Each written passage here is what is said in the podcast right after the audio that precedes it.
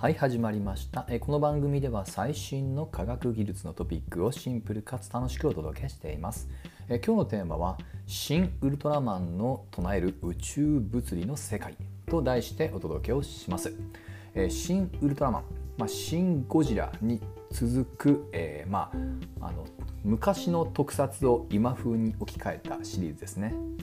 えこの「シン・ウルトラマン」え、もう私もですね過去もう映画で見に行きました。思った以上に面白かったですが実はこの「シン・ウルトラマンが」え、私が見ている記事ですと、え、11月中に、え、プライあの Amazon のプライムビデオで配信が開始されたようですので映画見てない方も、えー、まあ、結構目にする機会が増えるのかなと思います、まあ、せっかくですのでさっき面白かったよって言ったのはまさにこの、えいわゆるサイエンス的なね押し出しがすごかったのでちょっと想像と違うところで楽しめたっていうところです。はい、で今日はネタバレをしない範囲で、まあ、そこで登場した、まちょっと物理用語ですね。えー、こちらを一つピックアップをして、えー、ちょっとあの中身繰り返すけども中身に触れない範囲で紹介していきたいと思います。まずこの新ウルトラマン。もともとウルトラマン見てる人にとっては解説はいらないですけどあの設定は似ています、えー、これあの近未来といいますかね。パッと見ですけど現代社会だと同じですね。時系列は。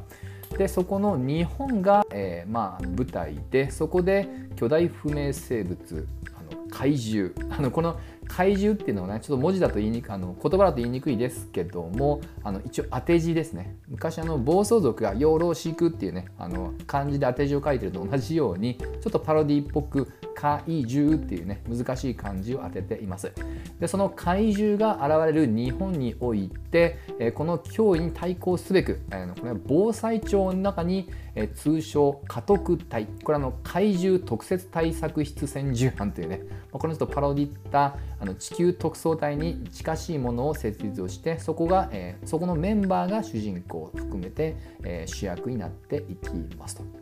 はいまあ、主人公を含めてって言ってるのは言わずもがなその中に、えーまあ、ウルトラマンになる、まあ、人間のふりをした人がいるってことですよね。これはあのもうあの、まあ、Q って言い方おかしいと思いますけどもしそっちが元祖ですので、まあ、元祖ウルトラマンとほとんど同じような設定だと思ってください。まあ、それはともかくとして、えー、今回ねその物理の言葉出たっていう意味であのこれ一つじゃないんですけども一番そのあの物語の中で中心にもあのなっている言葉があのプランクブレーンという言葉が多発するんですね。でこれはウルトラマンがやってくる、まあ、高次元の宇宙のことを指すと思ってください。まあ、ちょっと SF っぽく聞こえますけどもこのプランクブレーンなんですが、えー、正式な専門用語としてはありません。あくまで創作上の言葉なんです。しかしながらこれ明らかに現実の、えー、研究されている宇宙分物理の世界を意識しています。それ何かっていうとあのブレーンワールドっていう言葉。これは専門あの一応正式な言葉としてあります。はい、で今日はせっかくですので、まあ、そのあの SF の作品の中ではなくそのおそらくは、えー、意識したと思われるあのブレーンワールドについてご紹介をしていこうと思っています。まあ、従いまして繰り返ですけどもネタバレは全くしませんのでご安心ください。でこのブレーンワールドなんですけども先ほど、まあ、プランク・ブレインが、まあ、高次元の宇宙って言いましたけども、まあ、こういった高次元もっと言うとあの多次元の宇宙のことをえー、まあ、失礼多次元というよりは、まあ、多元宇宙って言った方がいいかなあの宇宙にはいろんなねあの宇宙があるよっていうねそういったことよくマルチバースっていう言い方をします。はいまあ、結構あの多元と多次元っていうのはねあのこんがらがちですけども複数の宇宙っていう言い回しをする時には、まあ、こういった多元宇宙もしくはマルチバースっていう言い方をします。で多次元はちょっと一部重複はあるんですけども我々はね時間プラス空間の4次元時空空間に存在している、まあ、ただしそう思っていますが、え、そうである客観的な保証はないので我々が知覚できていないさらに5次元6次元の宇宙っていうのが実は我々の宇宙の中にもあるんじゃないかっていうね、まあ、それがま多次元宇宙だと思ってください。はい。まあ、ちょっと細かいとこはさておきとしてこのブレーンワールドっていうところなんですけどもあの、えー、さっきねプランクブレーンって言い回ししましたがプランクっていう言葉はおそらくはえー、まあ、量子力学のねあの教科書では100%と言っていいぐらい出てくるそのきっかけを生んだマックス・プランクっていうね、えー、科学者からおそらく取っていると思います。まあ、この量子力学もまさに今話をしたマルチバースと、えー、まあ、無縁ではないわけですね。ま、それもね、ま、おそらく絡めたんだろうなという推理のきっかけでもありますと。でもう一つこれは現実の研究と共通用語として使っているブレーンですねこれ日本語で言うと膜を意味する英語単語だと思ってください。はいでこれなんですけどももしかしたらこのあのブレーンワールド以上に馴染みのある言葉が、えー、これ超紐理論もしくは超弦理論という実際の理論があります。実はこのブレーンワールドっていうのは、えー、超紐理論の、えー、研究の中のまあ、一つの考え方モデルだと思ってください。まあ、となっていくとねじゃあ超紐理論って何なのって話になっていってまたじゃあ若干ちょっとあの袋小路に入ってしまうのであのそこはイメージだけで一旦流します。超紐理論というのはミクロの世界で通用する量子力学そして今度は逆に、えー、天体とか宇宙とか超スケールが大きいマクロな現象を取り扱う一般相対性理論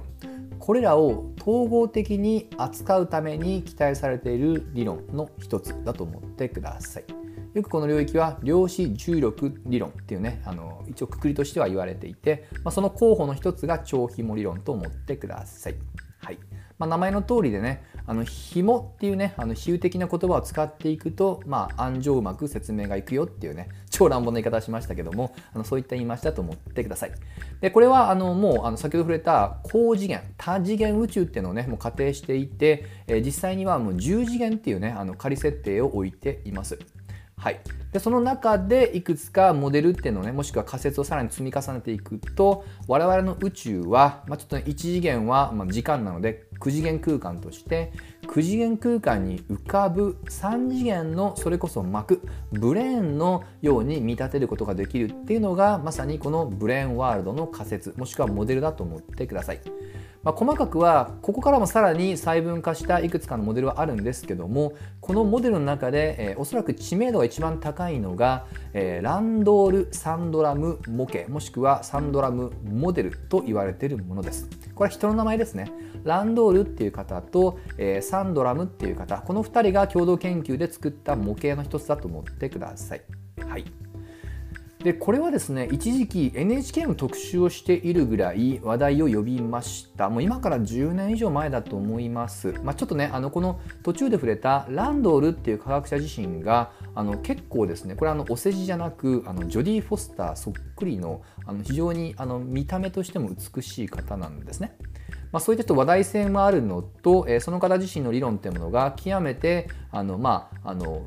面白いと言いますかね学術的にもなかなか興味深い仮説なので、えー、そういったものが相まって日本に来日した時にも結構 NHK が特集したのを今でも覚えています。